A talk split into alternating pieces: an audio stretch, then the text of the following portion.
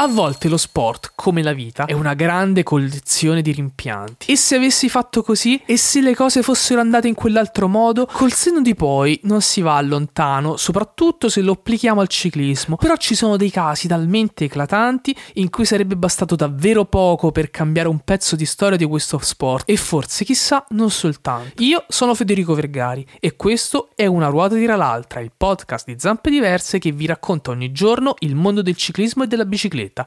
Oggi giochiamo al cosa sarebbe successo se.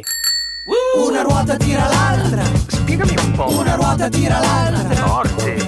Una ruota tira l'altra. Ma davvero? Una ruota tira l'altra. Ma perché? Una ruota tira l'altra. Ma quando? Una ruota tira l'altra. Dai. Una ruota tira l'altra. Fede. Una ruota tira l'altra.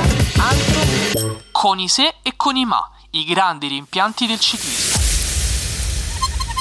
Cosa sarebbe successo se Alfredo Binda avesse ricevuto per tempo il premio in denaro di 22.500 lire che gli era stato promesso dalla Gazzetta dello Sport per non correre il Giro d'Italia? Sarebbe andato sicuramente al Tour de France più tranquillo e rilassato. Ricordiamo che era in maglia gialla quando, per polemica nei confronti di chi ancora non gli aveva fatto avere il premio che gli spettava, decise di rinunciare al primato della corsa gialla e di ritirarsi.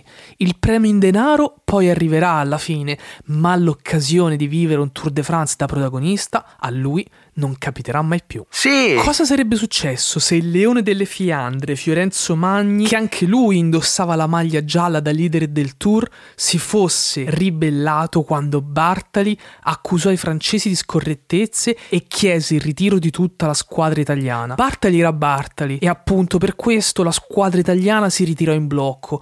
Non abbiamo certezze, ma Magni è convinto che quel tour alla fine se lo sarebbe portato a casa e sarebbe stata l'incoronazione definitiva del più noto terzo incomodo della storia di questo sport.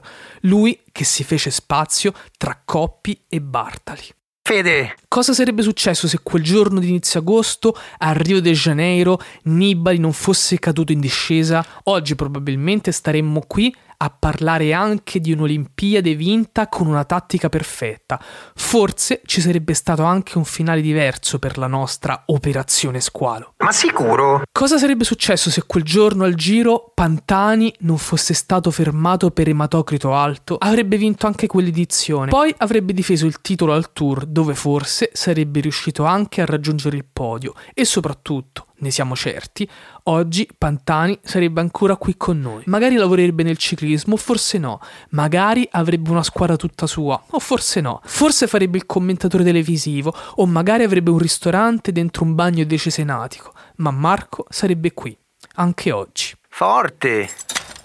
Quello che hai appena ascoltato è Una ruota tira l'altra, il podcast che ogni mattina, mentre fate colazione o andate al lavoro, vi racconta il mondo del ciclismo e della bicicletta.